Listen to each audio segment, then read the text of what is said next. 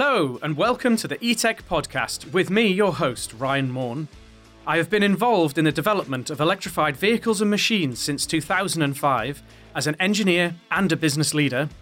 This podcast is the product of my passion for electric and autonomous vehicle technology.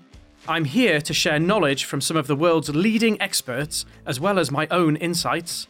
Join me as we accelerate the transition to cleaner, safer, and smarter vehicles and grow the industry around the world.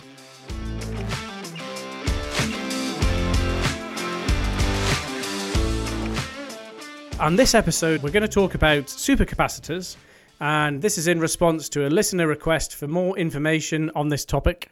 It's a bit old. Uh, it has taken us a little while to get around to answering this. So sorry, Stefan. I would have loved to have done this earlier, but we just had other things coming up in the in the meanwhile. But thank you for coming in with a question and a reminder to other people that, um, despite the fact it's taken us a long time to answer this question this time, we do welcome your questions and we do want to help try and answer things that you want to know in terms of EV powertrain um, and EV technology. I think uh, this question originally came in from Stefan um, at a time when Tesla had just announced they were going to acquire a supercapacitor company called Maxwell uh, in a deal that valued Maxwell at about $200 million. Uh, Maxwell was a pretty sizable business at the time, around 380 employees, annual revenues of about $100 million. Uh, you know, it was making a loss, so it wasn't profitable at the time. They were investing a lot of money in research and development and such like. But, you know, two, $200 million valuation on the face of it might seem pretty low for a $100 million turnover business in comparison to some other deals happening in the EV space. So, you know, we're going to look at why did the stakeholders go for this? What were Tesla interested in? And we're going to do a bit of a deep dive. But first of all, just in case people were wondering, let's talk about what actually is a supercapacitor. So, a capacitor is an energy storage device. It uses electrostatic energy storage. Um, so, a battery, which everyone, I guess, is familiar with by now. So, a battery is an electrochemical uh, storage device. So, in a, in a battery, basically, there's chemistry going on inside there to store the energy um, and then release the energy. In a supercapacitor, it's a bit like when you rub a balloon on your hair um, as I'm sure everyone does all the time, and it makes your hair stand stand on end. Or if you're wearing um, nylon clothes and you touch someone and you get an electric shock, that is static electricity, and a supercapacitor has a construction inside of it which allows it to store a lot of uh, static electricity inside the device. So that means supercaps can be more robust and handle more power than a battery because there's no electrical electrochemical reactions to worry about. Uh, so you know, putting power in and out can happen much more quickly. Th- there is a catch, obviously. Otherwise, uh, supercapacitors will be powering everything, uh, and that is that while supercaps are great at power, they've got not very good energy density, and they do lose charge as well over time. So you get sort of charge leakage from them. So they've got their limitations as an energy storage device. But what they're really good at is that quick, instantaneous hits of power. So from that, um, if we look at where Maxwell's revenues were coming from and, and really what was happening in their traditional markets. So Maxwell, they're pretty, you know, if you're into uh, supercaps or EVs, Maxwell, pretty famous company. They're definitely not a startup. I mean, these guys have been around for about 50 years. They had some pretty big existing markets for their products. So, you know, $100 million, that's some decent scale. Uh, and principally, these would be uh, in the automotive side uh, stop start systems. So, in a 12 volt uh, car, you've got a normal lead acid battery. And in modern cars, to get uh, fuel consumption up and emissions down, uh, we've gone to stop start systems. So, the engine stops when you're in traffic, and that's fine. And then the engine restarts. That's it's got to crank it quickly to get it to restart. In some cases, in some some cars, the 12 volt battery needs a bit of help. So basically, in, in, in those kind of applications, what people or some, some manufacturers started doing was putting supercapacitors over the battery to help um, give a bit of a boost. And that was in cars, but then also particularly in trucks. So in the heavy duty truck market, now anyone listening in Europe is probably at this point going, "What? Trucks are all 24 volts, so commercial vehicles are 24 volt in Europe." But in the US, most heavy duty trucks are still 12 volts. Uh, obviously, if you're trying to crank over a massive 15 litre diesel engine, that takes a huge amount of current at 12 volts. Um, and uh, it had been found that putting supercapacitors into these systems helped the um, helped the lead acid batteries to perform better and last longer, and helped uh, get better, more consistent starting in all kinds of different conditions. So, uh, supercaps to support stop-start systems uh, is a big market for the Maxwell product. Now, I think uh, an issue here potentially is that this has been a good market, but it's likely to decline, uh, particularly as 48 volt um, mild hybrid systems come in. So, in, in th- these kind of systems, which are being looked at for a lot of truck and a lot of passenger car applications, um, basically the stop start cranking is not done from the 12 volt system anymore. It's done from the 48 volt battery. So, in that case, there's much less current um, going through the system. So, it makes life a little bit easier in terms of all that cold weather starting, etc. And you've got more power available potentially. So, that stop start market um, is likely to be uh, cannibalized a bit by uh, newer technologies coming in. Uh, then, the other place where Maxwell's supercapacitors were used is in full hybrid electric and in uh, some uh, rail applications and even fuel cell applications, where basically what what was happening was the supercapacitors were being used to either either by themselves in some cases. So with rail, for example, uh, supercaps supercaps were being used by themselves as uh, short-term energy storage, but then you know the train was getting the, the majority of its power through the the pantograph or through the rails, so didn't really need much storage, but just short-term energy recovery was was helping the performance of the train. Um, in other applications, in in uh, buses and larger vehicles, you know, if, if this was kind of ten-year-old battery technology, so you've got batteries in these vehicles, uh, lithium batteries probably, but where you couldn't handle a huge current flow in and out of the battery. So so a large capacity battery pack, um, so it's got good energy storage but where the super cap came in is to basically peak shave or deal with the high power um, draws and uh, sinks into the battery that might occur under things like regen braking, under vehicle deceleration, or under really hard acceleration events. Um, so again, this market is kind of probably fading away a bit. I think as improved lithium batteries take out these needs for supercaps in the in the system. Uh, you know, the old sort of PO4 uh, lithium batteries that people used to use back, you know, maybe 10 or 12 years ago. They're, they're less common now, getting to much better energy dense batteries, but we've got sort of comfortable 3C power ratings. Um, so we, we're getting now the energy ratings and the cycle life out of uh, more conventional battery cells in these heavy duty applications. So again, that kind of big bit of Maxwell's current market probably being eroded um, somewhat by advances in battery technology. So then that does, of course, pose a question. Um, I mean, it might that probably answers why Maxwell were keen to sell, but it does probably pose the question of what else could Tesla be buying Maxwell for? Now, I think there's probably two drivers, possible drivers for this deal. One has been talked about a lot. I don't think the second has been talked about very much at all. So, the first thing um, a big deal has been made of is uh, the dry battery electrode technology that Maxwell had developed. So, basically, this was a manufacturing process technology that Maxwell uh, created in order to make manufacturing their supercaps um, more efficient and more effective. But at some point, someone went, aha, we can apply this to manufacturing lithium batteries as well as making supercaps. And this uh, dry battery electrode technology, what it does is uh, basically when normally when you're making a conventional lithium battery, you have to coat uh, the electrodes um, with carbon, and uh, and that process it's done with a it's kind of like a, a wet and uh, it's not casting. It's like a almost like a coating process but it's done as a wet process with solvents. It's not a very nice process at all. The the Maxwell process for this is is a really clever dry process. So basically they mix the carbon together with a polymer binder and mush it all up.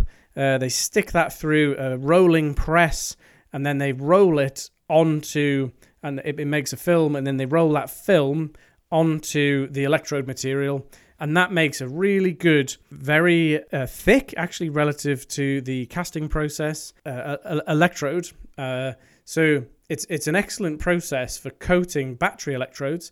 Potentially takes some cost out of the manufacturing process of the battery. It means you've got a really a, a, a nice coating structure on the battery electrodes and Maxwell demonstrated some pretty decent benefits um, as to the performance and energy density that you could get out of this. So, a good step forwards. I, think the battery so still needs a liquid electrolyte. So it's not going to be solid state. So if you hear people talking about solid state, that's not what this is. Um, this is still uh, effectively a, a liquid electrolyte battery system but there were some pretty impressive gains made through the um, through the application of this dry electrode manufacturing process.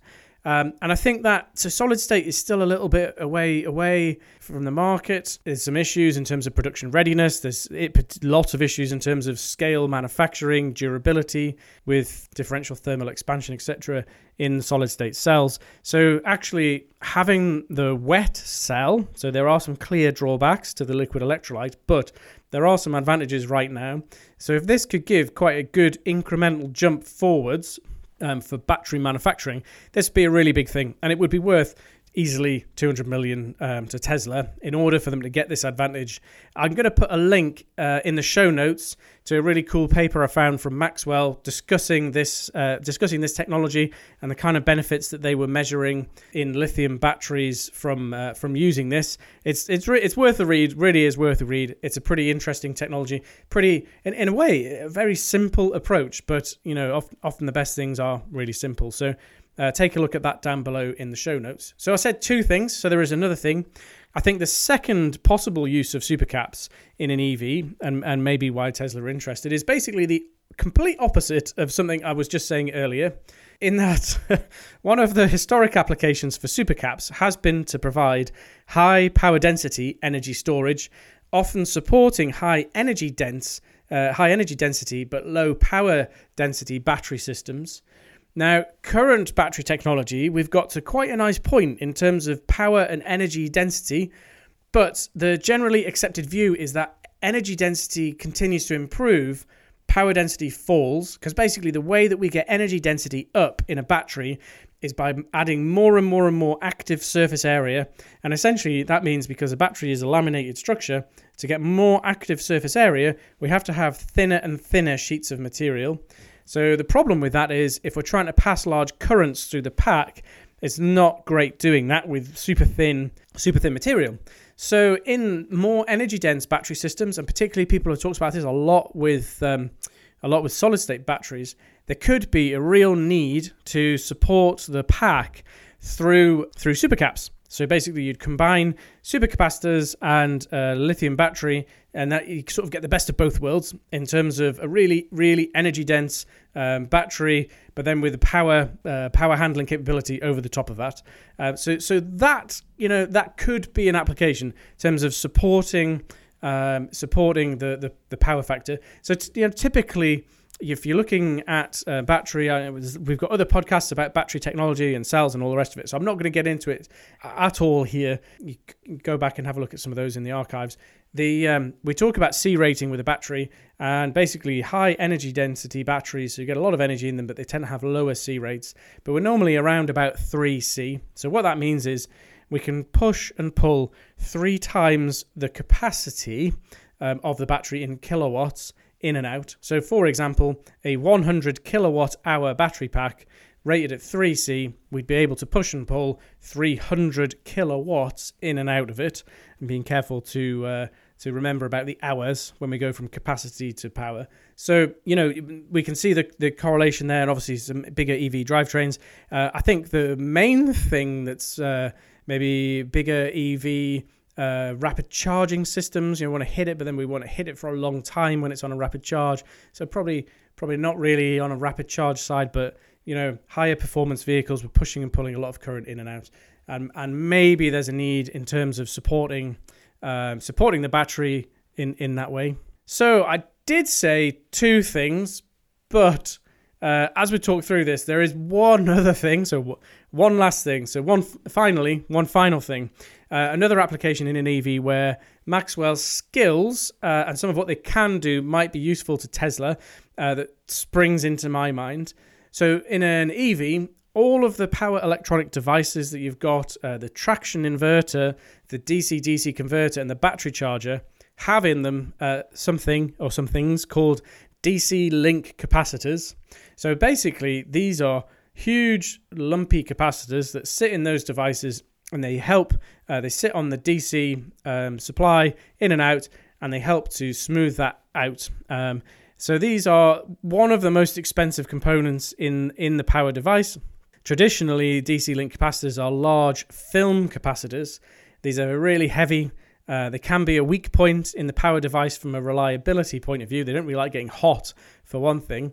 And I can imagine that improving the performance of a DC link capacitor might be something of interest, um, particularly if you're making a lot of your own power electronics devices. And Tesla are a bit unusual in that, in that they, um, as an OEM, they do all their own inverters and things like that, whereas a lot of other OEMs choose to buy inverters and uh, power electronics in from sub suppliers.